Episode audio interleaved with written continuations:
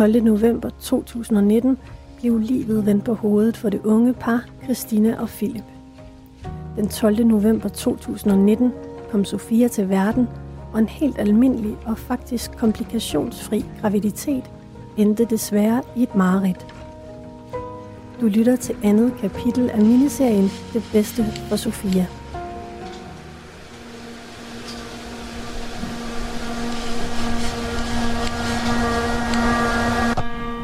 Tæt på skoven, lige udkanten af byen, har de købt og totalt renoveret et parcelhus i gule mursten. Det er fuldstændig totalt i standsat værelse, der bare lige var klar til at dumpe en baby herind. I standsat fra top til tå.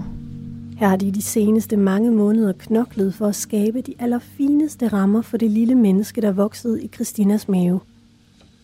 Men ingenting gik, som de havde håbet, og stillheden suser nu rundt i det smukke og rengjorte hus. Alle de tanker og alt det, vi har snakket om, imens vi har gået og malet herinde, og vi har malet sådan nogle bjerge på væggen i to forskellige farver, for ligesom at, at gøre lidt, lidt hyggeligt, øh, noget pænt, men børnevenligt. Vi har sådan snakket om, ej, hvad vil hun sige til det, og det vil hun, der synes, det er hyggeligt, og uh, her. Den 2. januar kom Christina og Philip alene hjem fra Regionshospitalet i Herning. Og jeg besøger dem i dag for at finde ud af, hvad der er sket, siden vi talte sammen sidst. Små all sko dernede, der lige stod klar til, at hun skulle hoppe i, og Philip kan godt lide at læse Anders Sand. Så der ligger på par jumbo-bøger også af hans, der er lagt frem til at kan læse historier for hende, og ja, hendes seng står herinde. Hendes puslekommode er herovre med puslepude, og hvis vi åbner skufferne, jamen, så er der fyldt med stofblæer, blæer, vådservietter. Der er shampoo herovre på hylden. Øh, Philip har hans Sofus Falk bamser herinde, der stod klar til hende, så Philip kunne fortælle, hvad far han laver. Han kører ambulance, og uroen hænger over puslebordet. På væggen ved siden af puslebordet hænger der sådan en, en, en målepind, så vi kunne skrive, at nu er hun så så gammel og er så og så høj, og jeg skrive år og dato på. Fået et nyt øh, specielt lavet skydedørsgarderobe herind til hende, hvor alt hendes børnetøj skulle være inde, og ja, en lille gulvtæp på gulvet her, hvor der er sådan en hinkesten på, hun kunne hoppe på, når hun blev ældre. Det hele er jo bare klar herinde en hel masse følelser, en masse glæde, som bare er totalt brast. Du kan nu høre andet og sidste kapitel i miniserien Det bedste for Sofia. Altså nu startede kapitel 2 i vores liv. Det er kapitel 2, hvor Sofia bor på en døgninstitution, og vi er herhjemme. Det her kapitel har vi valgt at kalde dobbelt liv.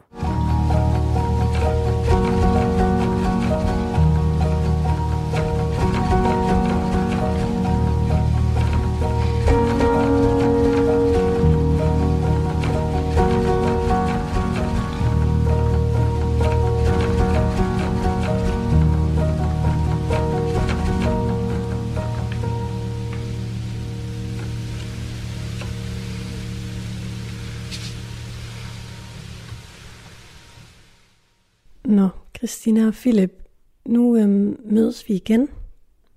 Nu har I været så søde at invitere mig med hjem. I er kommet hjem fra hospitalet nu. Kan I fortælle lidt om, hvad der er sket, siden vi så hinanden sidst? Jamen, det, der gik jo noget tid, før vi fandt ud af, hvor svært hjerneskadet hun var blevet efter fødslen.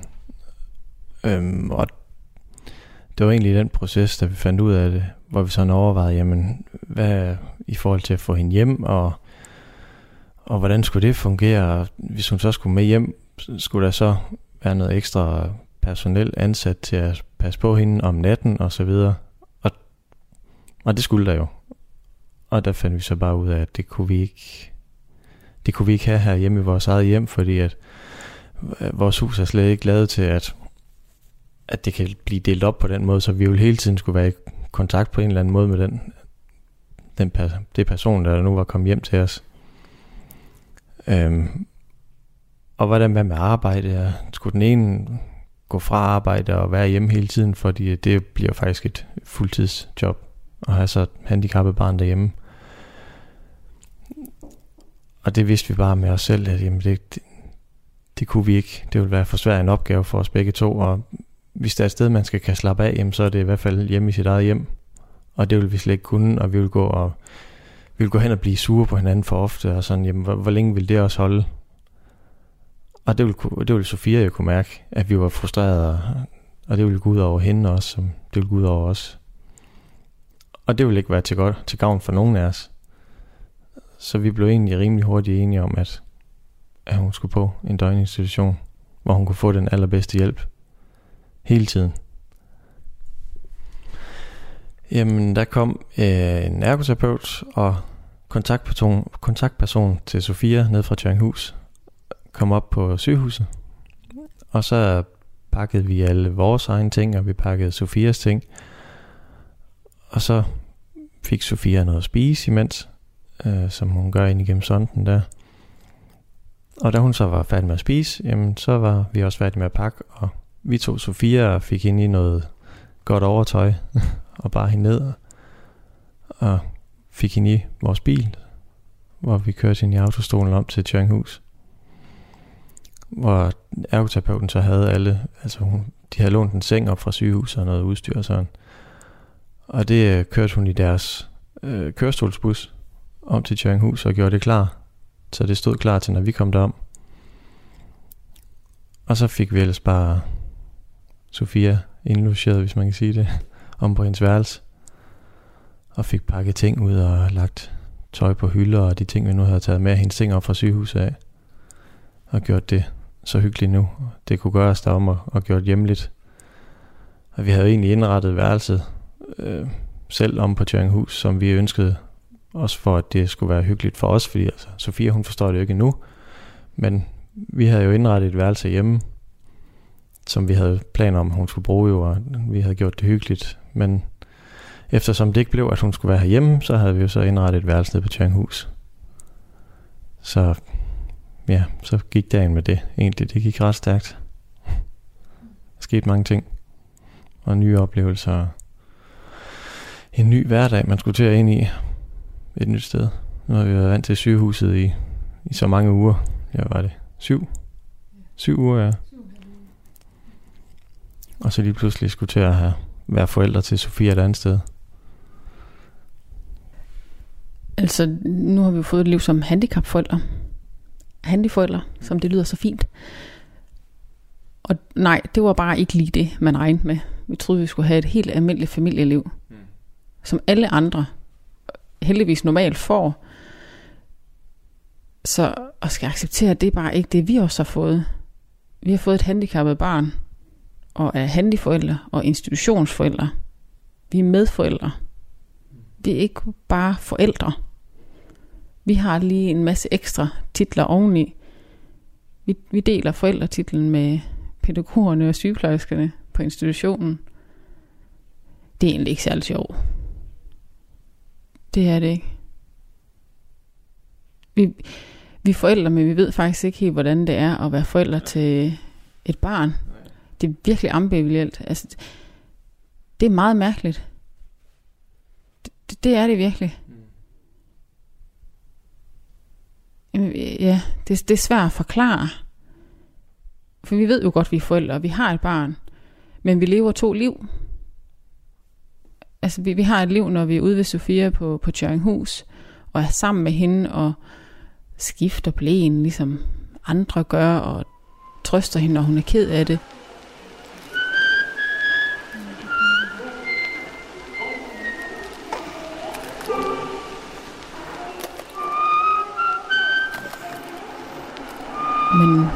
Så har vi bare alle de der ekstra haler på, som andre ikke har med, så skal hun have det medicin der, og nu skal vi vurdere, at er hun i smerte nu, skal hun have noget smertestillende, eller skal hun have noget beroligende, øh, fordi det er det, der virker på hendes spasticitet, eller hvad er det, hun skal lige nu, vi skal tage stillinger til. Er det bare, fordi hun er sulten? Øhm, er det, fordi hun har ondt i maven?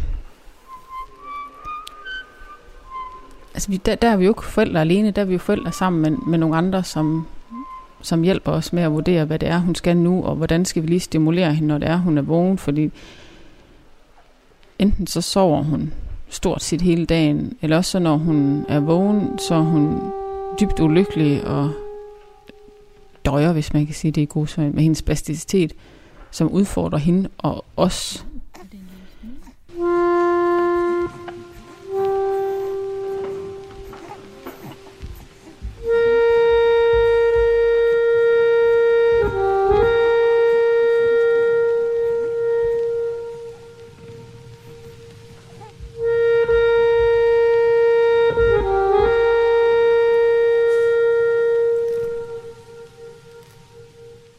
Har ikke ret mange af de der øh, små øjeblikke, hvor hun er stille og rolig og er glad.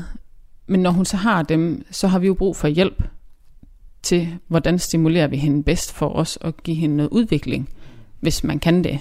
Det ved vi jo ikke, om vi kan udvikle hende. Og når så dagen er omme på Tjøringhus, så tager vi her hjem til os selv om aftenen, og så kan, er det jo bare som om, man ikke har et barn jo. For vi har en ikke herhjemme, vi kan gøre det, vi har lyst til. Der er ikke noget, vi skal forholde os til, eller der er ingen forpligtelser. Det, det, er, det er meget opdelt. Meget to store kontraster til hinanden. Og det kan godt være forvirrende. Ja, der var, der var det bare nævnt, hvis man havde sit barn til at ligge i sengen om aftenen derhjemme. Og man vidste, nu bliver vi vækket her om natten, fordi nu, nu er det det ene og det andet, man skal. Men det gør vi jo ikke.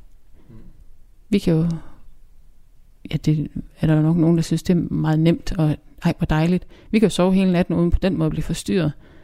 Vi har bare vores tankemøller i stedet for, og nogle helt andre frustrationer. Og så står vi op næste morgen, spiser morgenmad herhjemme, og så kører vi derud igen. Og er institutionsforældre og handleforældre med andre. Vi deler vores barn med andre. Det, det er det liv, vi er blevet givet. For eksempel den anden dag, der måtte vi få hjælp fra en pædagog for at trøste Sofia, fordi vi bare ikke kunne mere. Og hun var bare lige så god til lige at gribe det øjeblik med at være der for Sofia, snakke med hende, trøste hende og gøre nogle forskellige tiltag. Og så blev jeg jo som kvinde følsom og blev ked af det, fordi det påvirkede mig bare. Det skulle jo et eller andet sted have været mig. Det skulle jeg jo alene kunne have varetaget. Men det kan jeg ikke så bliver jeg sådan lidt... Så har det sådan lidt blandet. Så har jeg det godt, så har jeg det skidt.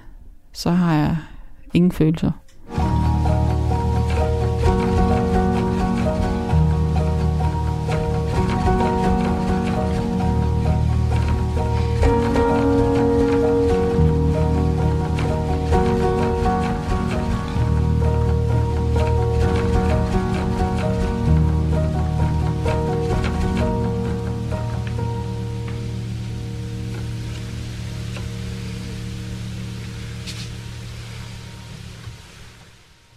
Ens øh, tilstand er, er jo det samme. Når man er hjerneskadet, så er man jo hjerneskadet. Det vil hun jo aldrig vokse fra. Men hende, hun har, hun døjer, eller ikke døjer, det er en del af hendes hjerneskade, men har sådan nogle spjætperioder øh, flere gange om dagen, hvor det er som om hun egentlig får strøm. Det, det ligner egentlig, når et menneske får strøm, så giver hun sådan nogle øh, spjætbevægelser i hele kroppen, som er ukontrollerbare og hendes øjne de hopper op i hovedet på hende, når det sker. Og så græder hun bare dybt ulykkelig, græder sig helt hæs. Det, det er hun bare blevet en smule forværret. Øhm, men hun er også blevet større, hun har taget på. Så der er jo lige noget mængde, altså med medicinen, der skal matche hendes kropsvægt, som vi lige vil prøve at finde ud af, hvor, hvad der er den rigtige mængde for hende. Øhm, det er sådan lidt det, jeg tænker. Ja. Øhm, der er jo så også udskiftning af, af personale, hvem der er på hende jo, så de, de aflaster ligesom hinanden, og det er jo, de har jo lidt en anden tilgang til det, fordi det er ikke deres, deres barn. De ser på Sofia med andre øjne, end vi gør, hvor vi kan blive mere frustreret, fordi at vi føler os magtesløse over hendes sygdom, i forhold til hvad de gør, fordi de er vant til at arbejde med sådan nogle børn. Øhm, så de vil kunne stimulere hende og træne med hende i, den, og i det omfang, hun nu har behov for, for at kunne blive så god som muligt i forhold til hendes, øh, hendes skade. Så det var egentlig det, der gjorde, at vi ret hurtigt var enige om, at hun skulle på en døgninstitution. Så det var noget nyt. Det var faktisk ret nervepirrende at skulle være forældre et andet sted uden for sygehuset, fordi det var egentlig det eneste, vi kendte til, det var at være sygehusforældre. Og så det skræmte os egentlig ret meget at skulle til at være forældre uden for det. For nu havde vi ligesom dannet os nogle trygge rammer på sygehuset og kendt til det og havde, havde fået skabt os en hverdag med rutiner og alligevel ingen rutiner, fordi hun har jo hendes egne øh, krummelure, hvis man kan sige det. Det var enormt nervepirrende at skulle til at starte forfra på en eller anden måde. Det er enormt forvirrende. Så det skulle man lige prøve at give sig selv øh, accept til, at nu skal vi prøve at være i det her, og det er helt okay, og det skal nok gå. Og vi skal nok finde hverdag i det, fordi det fandt vi ud af på sygehuset. Det er bare tiden, mm. vi skal vente på. Altså det, det tager bare tid. Så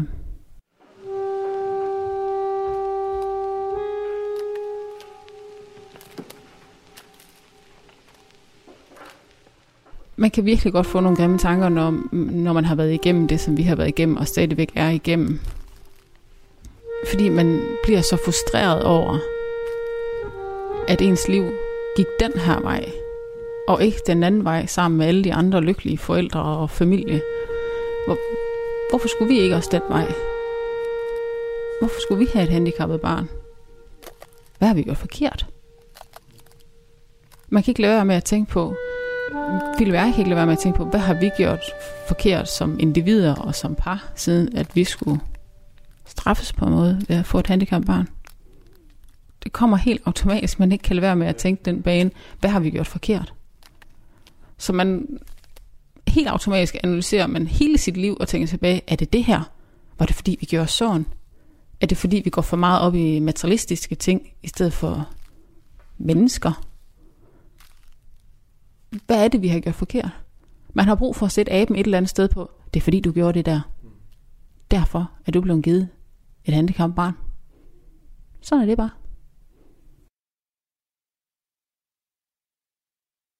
Fordi vi skal lære at forstå, hvad der er vigtigt i livet. At det er ikke de materielle ting, men det er, at vi har det godt, og at vi er sunde og raske, vi har hinanden, vi har vores familie, vi har vores venner, og at vi at vi ser mennesket. Og at Philip og jeg har det godt med hinanden, og at vi dyrker hinanden. At det er det, der er vigtigt.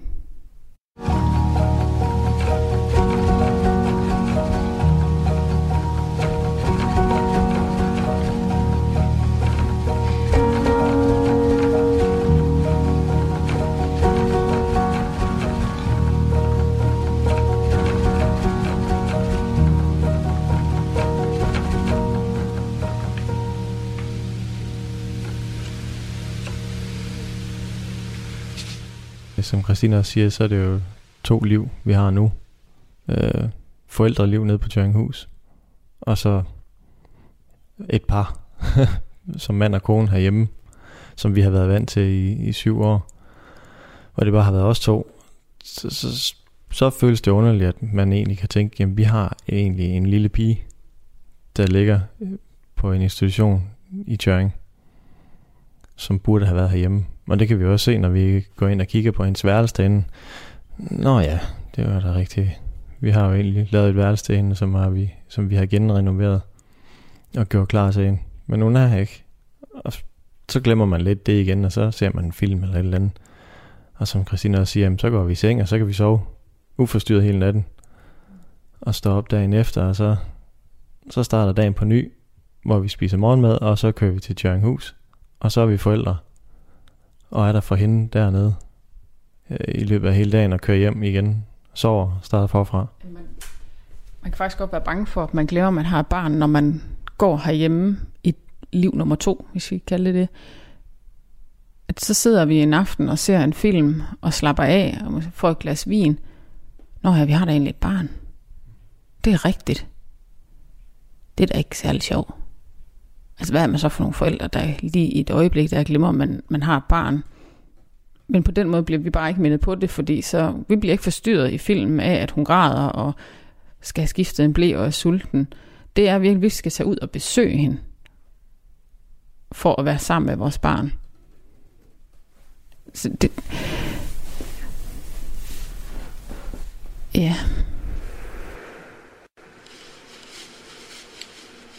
Det vi sådan skal lige om lidt, tænkte jeg egentlig, det var, at vi skal, vi skal ud og besøge Sofia på Tjøringhus.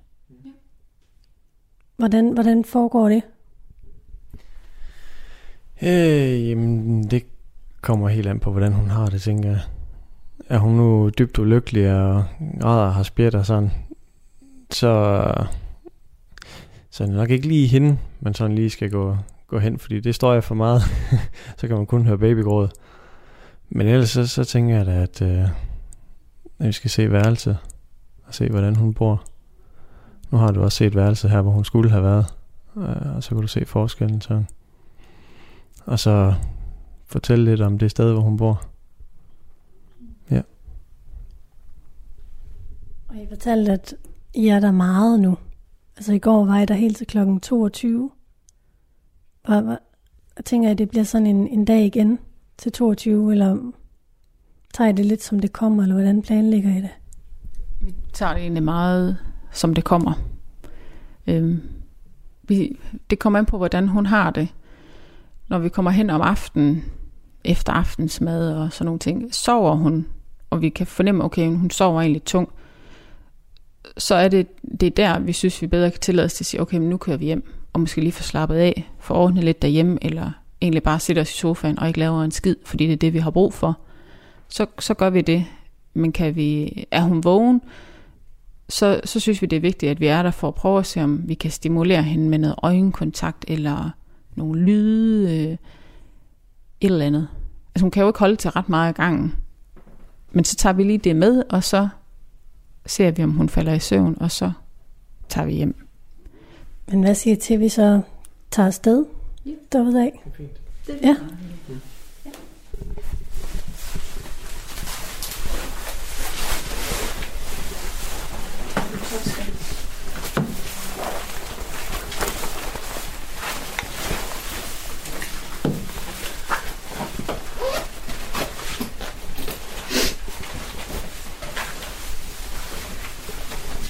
Har du bilnøglen? Tager jeg husnøglen?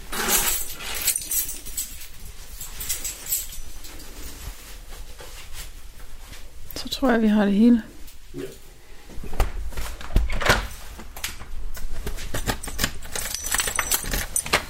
Sådan også. Kører du?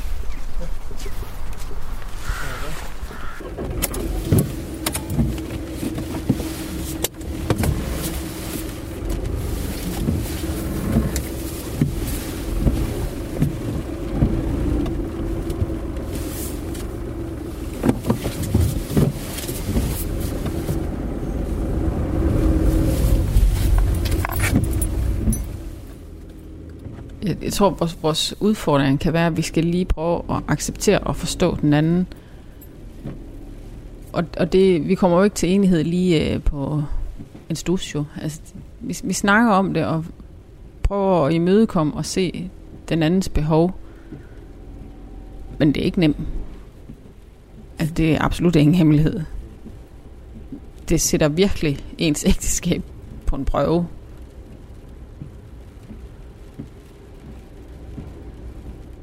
Der er ting, vi ser ens på, og så er der ting, vi ser forskelligt på. Og det er jo klart, vi er jo også to forskellige mennesker. Jo. Øhm, Hvad ser I forskelligt på? mm, det er måske det moderinstinkt, der ligger i en, i en mor. øhm, hvor Christina har et stort behov for at skal være meget ved Sofia. Hvor at jeg har mere et behov for at... Jeg har selvfølgelig også et stort behov for at skal være ved Sofia. Øh, men jeg ser også et stort behov for, at vi begynder at finde vores hverdag igen, som vi skal ind i. Øh, at vi får tid til vores fritidsinteresser igen, fordi det er det, vi skal vi ender ud med at skal have tid til os jo. Øh, netop for, at vi skal kan være os to sammen stadigvæk.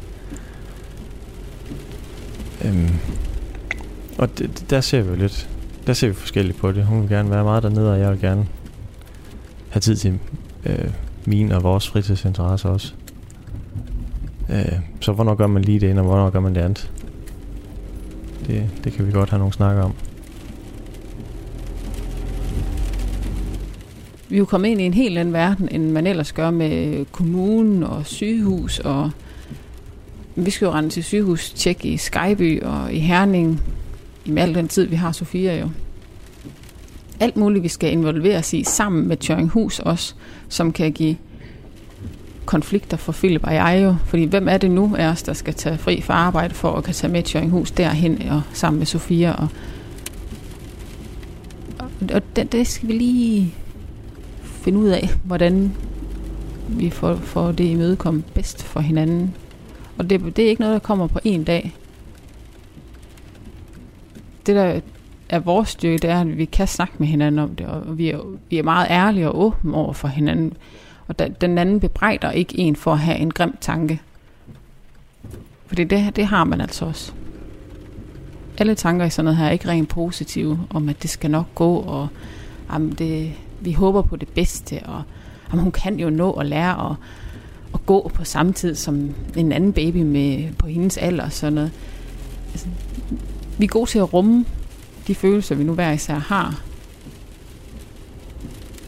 Det, der gør det udfordrende for os, det er, at vi er, vi er forskellige i forhold til, hvor ofte vi skal være sammen med Sofia.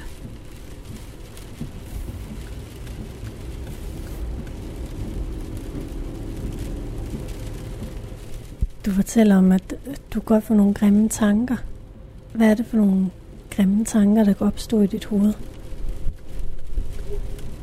Det, er grimme tanker, som for andre kan virke voldsomt hårde at høre.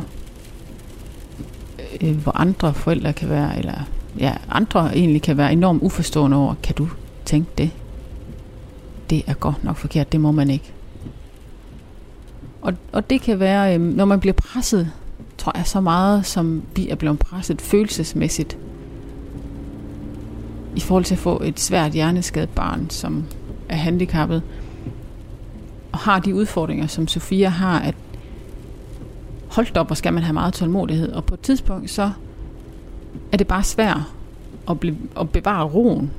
At man bare tænker, hun, hun har de der spjæt og, og muskelspændinger, hvor hendes øh, ben og arme, de bare kører øh, kontinuerligt. Og, og hun har brug for, for trygheden i at blive holdt, så du holder hende, mens hendes arme og, og ben, de kører sådan op og ned. Og hun græder og græder i timevis, og hun spjætter og ser forpint ud, og du kan ikke gøre en skid. Når du ser, at dit barn ikke kan gøre en skid, altså du ikke kan gøre en skid for at hjælpe, men ser ud til at blive fuldstændig forpint, så får man en grim tanke, at nu, jeg smider hende ud af vinduet, og så løber jeg. Vi er jo på anden eller tredje sal, så hun dør hurtigt herfra. Øh, og så løber vi væk og lader som om intet er sket.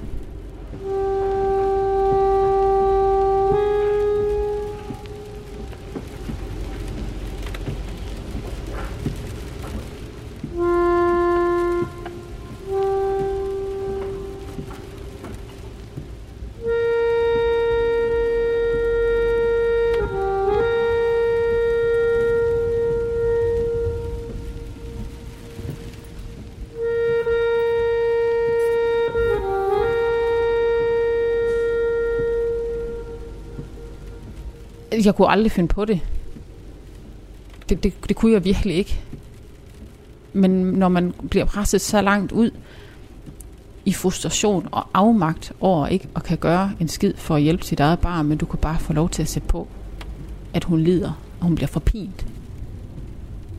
Og hun åbner øjnene en lille smule en gang imellem og, og, og kigger enormt ulykkelig, og som om, hvorfor gør du ikke noget for at få det her til at stoppe? Og det kan du bare få lov til at kigge på. Og du kan ikke gøre noget. Det eneste du gør, det er, at du bare kan holde hende. Men det gør hverken til eller fra. Og så bliver man så frustreret, at nu jeg smider hende ud, og så, og så, så løber jeg bare øh, langt væk i modsatte retning. Og så håber jeg på, at der er nogen, der tager sig af det, der bliver. sådan nogle tanker øh, opstår helt automatisk. Og at mm, man bare nogle gange ville ønske, det var egentlig meget nemmere, at hun ikke var blevet genoplevet, fordi så var hun ikke født ind i alle de her lidelser, som hun har fået nu. Al den smerte, som hun har fået, det var hun helt foruden, og så havde hun det meget bedre et helt andet sted, som ikke var her på jorden.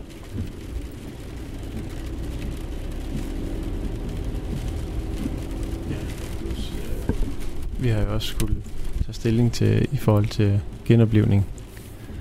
Hvis det er, at det kommer dertil, at hun bliver kvalt i et eller andet, eller at, hun ikke, øh, at de finder hende livløs. At, jamen, så har vi jo skrevet under på papir, at der skal ikke forsøges genoplevning. Og hvis hun er så dårlig med infektion eller andet, at hun skal i respirator, så har vi også sagt nej tak til respirator. Øhm, fordi skulle hun få hjertestop, jamen så hvis at hun blev genoplevet, så ville hun helt klart få det værre end nu. Og skulle hun i respirator, jamen, så er det ikke engang sikkert, at de ville kunne tage hende ud af respirator. Så det er også, øh, det føles også helt urimeligt, at jeg skal tage stilling til sådan noget til sit lille barn. Så, så, så ved man jo også, at det er, det er skidt med hende jo. man bliver stillet op for og skal tage det valg. For det er jo et valg, vi har taget i samarbejde med børnelægen. Hun har bedt os om, at vi skal tænke grundigt over genoplevning. Og da vi så var kommet frem til fravalg af genoplevning, så bidrog hun jo bare med, at hun synes, det var det helt rigtige. Fordi hun er så dårlig. Og der ville ikke komme noget godt ud af det for Sofia, hvis hun blev genoplevet. Men det burde jo være rigtigt, at ved lille spædbarn skal man allerede tage stilling til, om man ønsker barnet genoplevet eller ej. Hun er 8 uger. Grunden til, at vi jo tænker, at nogle gange det bare var bedst, at hun ikke var i live, det var jo fordi, så det var jo bedst for hende.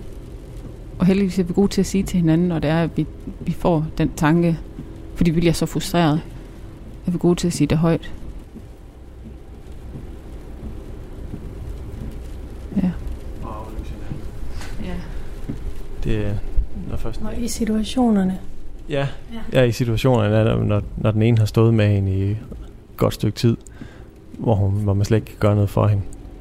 At, er du ikke sød og tår, for jeg, jeg kan ikke mere lige nu. Og så har den anden jo haft en pause. så, så, og så, så tager den anden over. Det, det, det gør også en del, at vi har hinanden til at kan bruge på den måde der. Eller personalet nede på Tjernhus. De har også sagt, jamen, hvis, hvis I har behov for en pause, så bare sig til. Så kommer vi ind og tager over. Så, så, det, så, så den mulighed, den, den ved vi, at vi har. Men der, der tror jeg måske nogle gange bare, at vi bliver så stedige, at nej, det skal vi, øh, vi skal nok tage hende. Det er også det, det vi har været vant til indtil videre, at vi skal nok tage hende, selvom hun er ulykkelig. Vi er trods alt stadig hendes forældre, og vi tror på, at hun kan, at hun selvom hun har de der spjæt, der virker til at være et helt andet sted, at hun så kan høre, at vi prøver at trøste hende.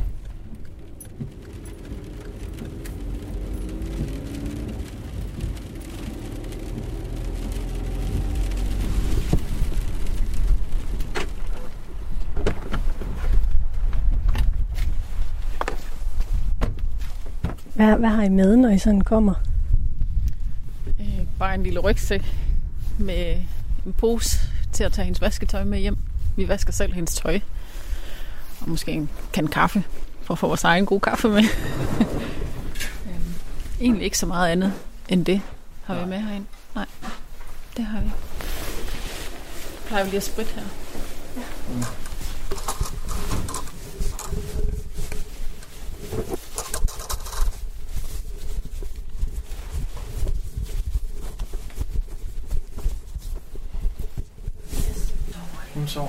Ja, Hun sov. Åh, hvordan var det nu? Hun har sovet fra halv 11 af. For halv 11. Ja. Okay. Øhm, og hun havde før det, så havde hun en time, hvor der var øh, spjæt, men jeg kunne godt få hende til ro. Okay. Ja. Så hun har ikke fået medicin? Så hun har ikke fået medicin, nej. Det lykkedes at få hende til at falde til ro, og så faldt hun i søvn på mig, og så gik der fem minutter, så kunne jeg få hende over i vuggen igen, og så var der ikke noget. Okay. Så hun sovet lige siden. Det var dejligt. Ja. Og natten var gået fint. Der, Fantastisk. Ja, hun har sovet hele natten igennem. Der var lige nogle enkelte gange, hvor hun havde brug for lige at mærke øh, noget tryghed. Og så kom hun over i vuggen igen, og så faldt hun i søvn. Så hvad med maven, afføring og sådan? Øhm, hun havde haft, var det to afføringer i nat, Ja. øhm, men ellers ingenting. Så, øh, så har der været ro på.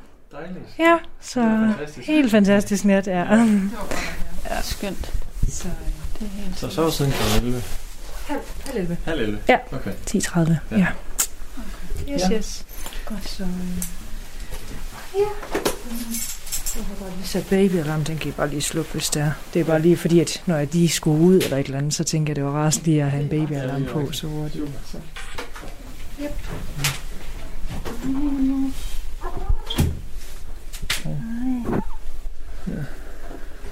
Strækker du dig lige? Ja. Det er godt. Du ligger sammen med skildpadden og hører musik. Ja, det er godt. Man kan ikke pille for meget. Nej, det er også kun.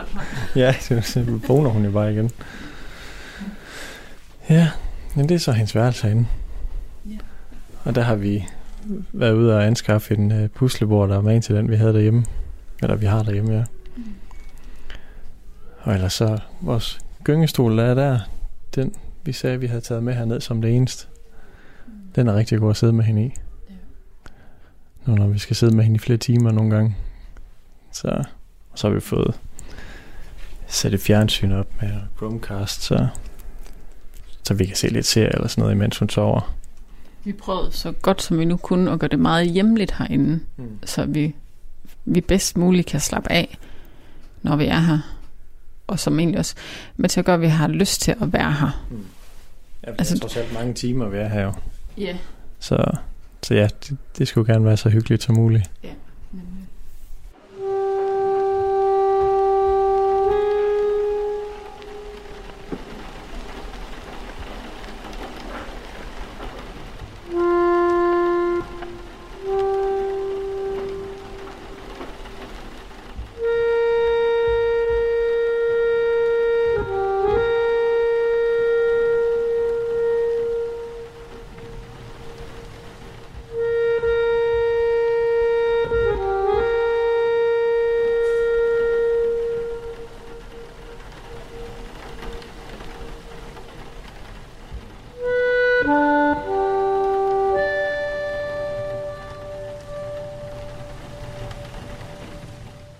På den måde ligner det jo egentlig et meget almindeligt børneværelse.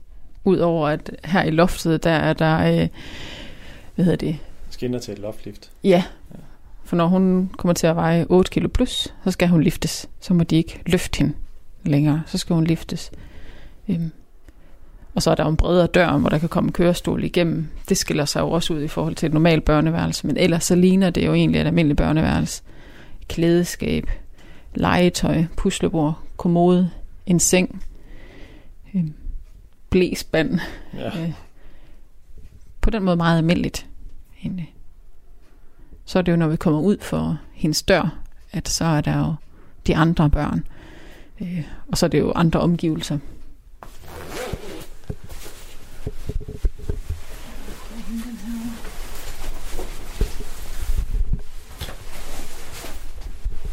Kan jeg hænge den her? Ja. ja. Men... Og hjemmesko var godt. ja. Det kan jeg godt forstå.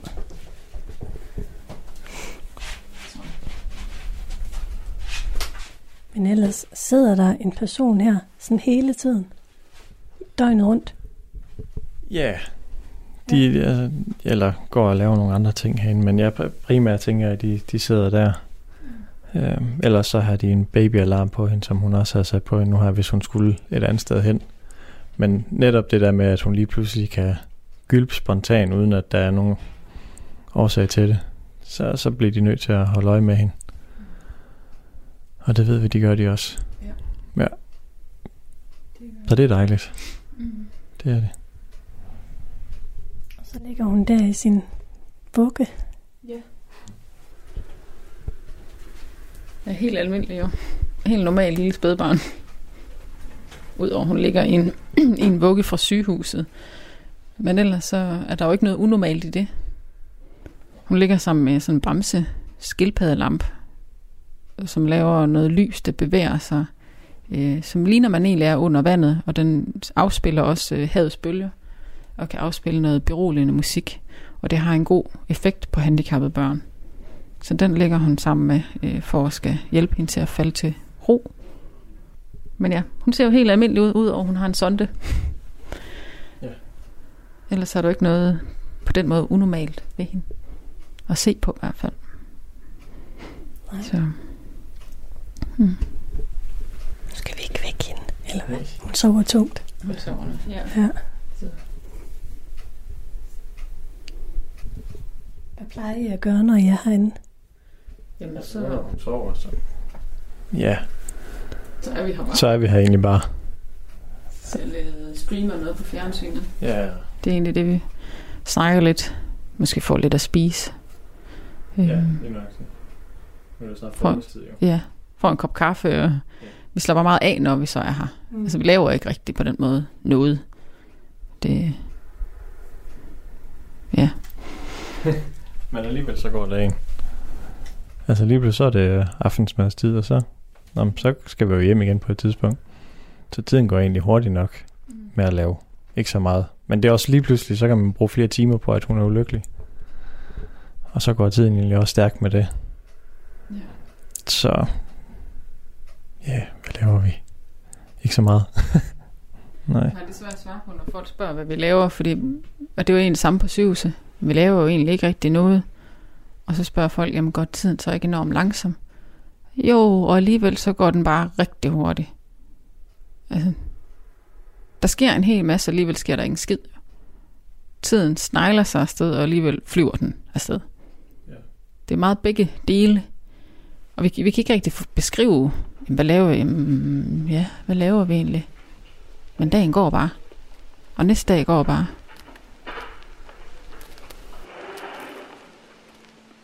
Jamen, det er endnu en dag på, på Changhus. øhm, i, som er en del af vejen hen imod vores kommende hverdag. Ja, og så må jeg se, hvordan dagen i dag bliver for Sofia. Bliver det en dag, hvor hun får nogle gode oplevelser, hvor vi får en god oplevelse med hende, eller bliver det en dag, hvor hun er meget rolig, og vi skal trøste hende meget? Det ved vi ikke endnu. Det må vi tage hen ad vejen.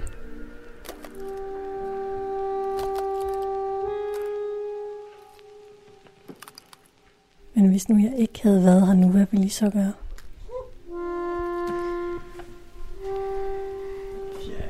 Så havde vi sat os ned i jeg. Og fundet en kop kaffe. Så Ja, det havde vi egentlig. det plejer at være noget af det første. Og det vil jeg gerne. Det er ikke helt det samme kaffe som derhjemme. det er lidt noget andet, men øh, det er trods alt kaffe stadigvæk.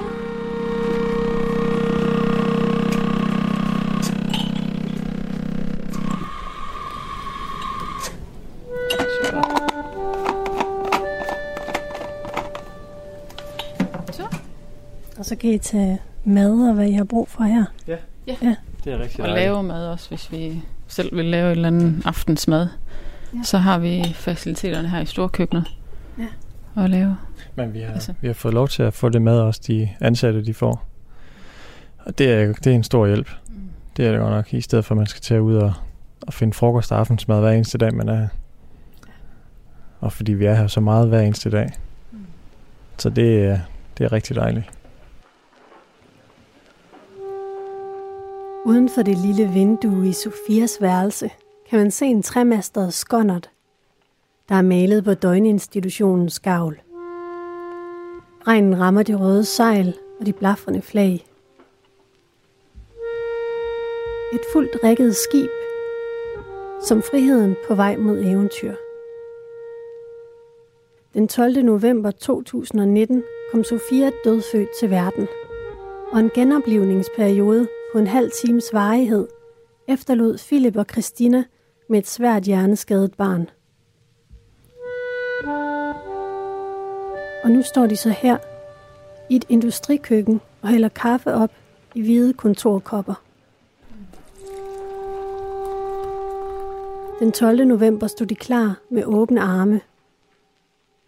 De skulle jo på eventyr. De skulle have vist hende hele verden. Men sådan blev det ikke.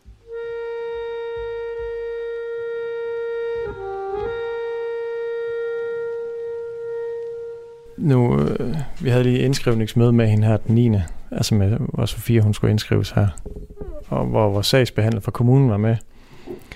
Og som hun også sagde, jamen så er det jo lagt op til over for kommunen også, at Sofia hun skal være her hele barndommen ud.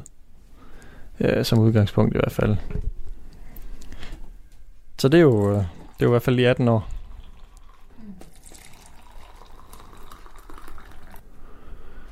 Vi holder os også meget for os selv herinde her til at starte med, fordi det, det er faktisk rigtig hårdt at se de andre børn. Når det er, man kan jo ikke se på vores barn, at hun er handicappet. Det kan man jo på de andre. Så det er... Nu vågner hun lidt op derom. Laver lidt lyd. Så, så det, det er lidt grænseoverskridende, så derfor har vi lige brug for her til at starte med, til vi har vendet os lidt mere til vores nye liv og vores nye hverdag, og blive herinde ved, ved det, der er kendt. Men ja, er det stadigvæk bare en ond drøm, eller? Men vi prøver at, at gribe, når det så er, der lige er det der lille øjeblik af noget normalt, og et hyggeøjeblik. For det er jo så skønt. Det er jo virkelig dejligt. Og det er jo ikke hver dag, vi har sådan et øjeblik. Overhovedet ikke hver dag. Og det var jo måske i 10 minutter. Nogle gange lidt længere, og nogle gange er det endnu kortere. Så det kan også være svært at, at blive ved med at holde fast i de der små positive øjeblikke, fordi det er ikke særlig tit, vi får dem, og de varer så, så kort. Det er jo det andet, der er helt normalt for os, at enten så er hun tungt sovende, eller så er hun dybt ulykkelig. Så det, på den måde er det også hårdt at blive ved med at leve i håbet. Fordi vi tror stadigvæk, at vi lever i en drøm.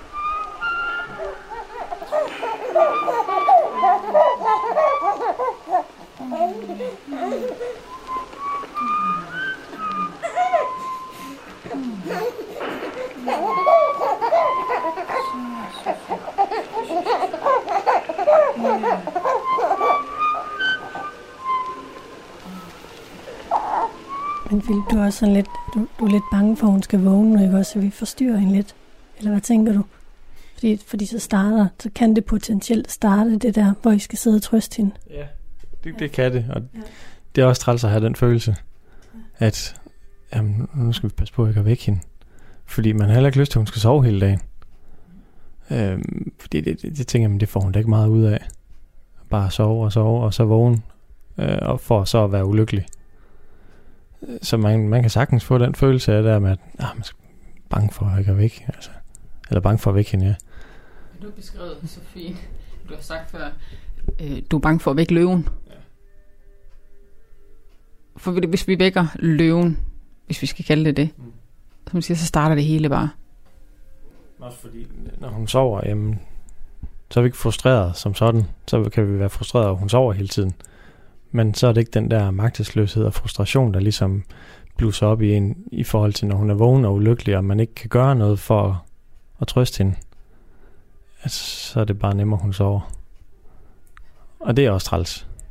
Fordi man vil også gerne være sammen med sit, med sit barn og have nogle gode øjeblikke sammen.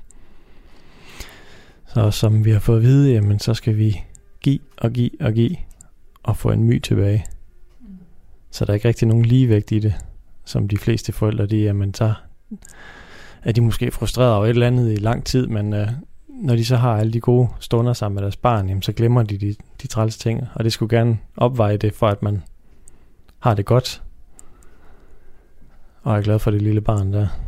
Og der er jo ingen tvivl om, at vi, øh, vi elsker jo Sofia rigtig højt. Men det er også det, der gør frustrationen større. Det er det. Altså man skal ikke øh, have berøringsangst for os. Fordi det gør det egentlig meget sværere, som om vi prøver at lade som om, at der ikke er sket noget. Vi prøver at ignorere, at de egentlig har et barn. Det, det hjælper ikke noget. at vi, øh, vi vil gerne ses. Altså man må, øh, vi vil rigtig gerne, at man kommer hen og siger, hej, hvordan går det? Hvordan har I det? Øhm, egentlig bare meget kort. Ikke alt muligt øh, uddybende. Det, det behøver det ikke. Men at man lige får en, en man får vist, at, at man bliver tænkt på, og der er omsorg for en, det betyder rigtig meget. Det kan være en lille sms, for der bare lige står, vi tænker meget på jer. Et eller andet. Meget kort. Det er virkelig, det er virkelig så, så kan vi mærke, at, at den vedkommende er der, og har omsorg for os, og medfølelse for os. Det er værre, at man går i en stor bue udenom en, og ja, man ikke hører fra nogen. Det, det er egentlig meget værre. For vi er jo ikke farlige. Og man skal ikke være bange for, at vi bliver ked af det, for vi er ked af det. Og, og det er det, vi oplever. Der er mange, der er bange for at, at sove os og gøre os ked af det. Men vi kan jo ikke altså, blive mere ked af det. Vi er jo ked af det i forvejen. Og det er helt okay, hvis man kommer til at gøre os ked af det, så vi græder. Det, det skal man ikke være bange for. Hmm. Har du noget til for der, eller? Nej, Nej, det synes jeg er meget godt sagt, ja. Ja. Det var det. Ja.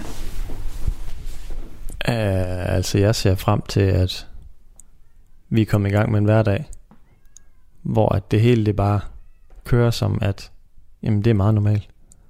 Sådan har det, det er vi vant til. Og at, at vi har det godt, og at vi ikke har alle de spekulationer på, kan hun nu det der, kan hun nu det der, fordi det, det, altså, vi prøver at, at leve i nuet med de ting, hun kan nu, og glæder sig over det, og så prøve at være realistiske, at jamen det, det, det her, det er det, hun kan, og det er det, hun kommer til. Og når vi så ser et lille fremskridt, jamen så glædes vi over den, og så tænker vi, nu kan hun det her, så er det det her, hun kan. Så altså, jeg, jeg ser frem til, at vi får en hverdag, der bare er normal med det liv, vi nu har fået. Det, men, men at tænke videre med, hvad vi kommer til og sådan noget, det, det kan jeg ikke. Det er sådan mere en, en forestilling om, og følelsen af at have en normal hverdag, jeg går med i kroppen, jeg ser frem til. Ja. Ja, der har jeg det på samme måde. For jeg synes, det, det er for urealistisk at se for langt, langt frem med, hvad vi kommer til at kan, kunne gøre med Sofia. Fordi det aner vi ikke. Vi, vi ved, at hun er svær hjerneskadet og multihandicappet. Men om hun kommer til at være helt fast til en kørestol, hvor hun overhovedet ikke kan gå, eller om hun kan komme til at gå i sådan et stativ med støtte rundt, det ved vi ikke. Vi ved ikke, om hun kommer til at kan snakke, eller om det er lyde, eller absolut ingenting. Det, det er der ingen, der ved.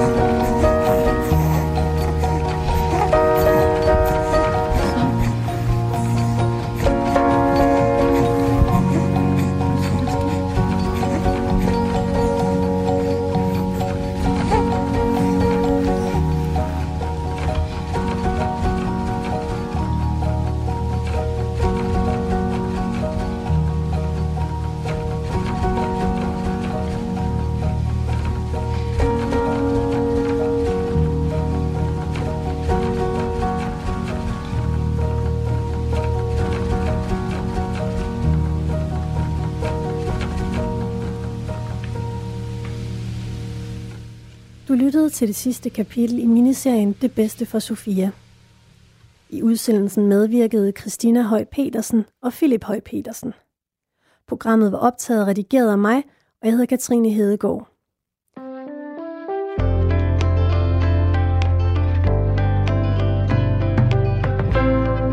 Du kan finde alle programmerne som podcast på radio4.dk, i vores app eller i iTunes.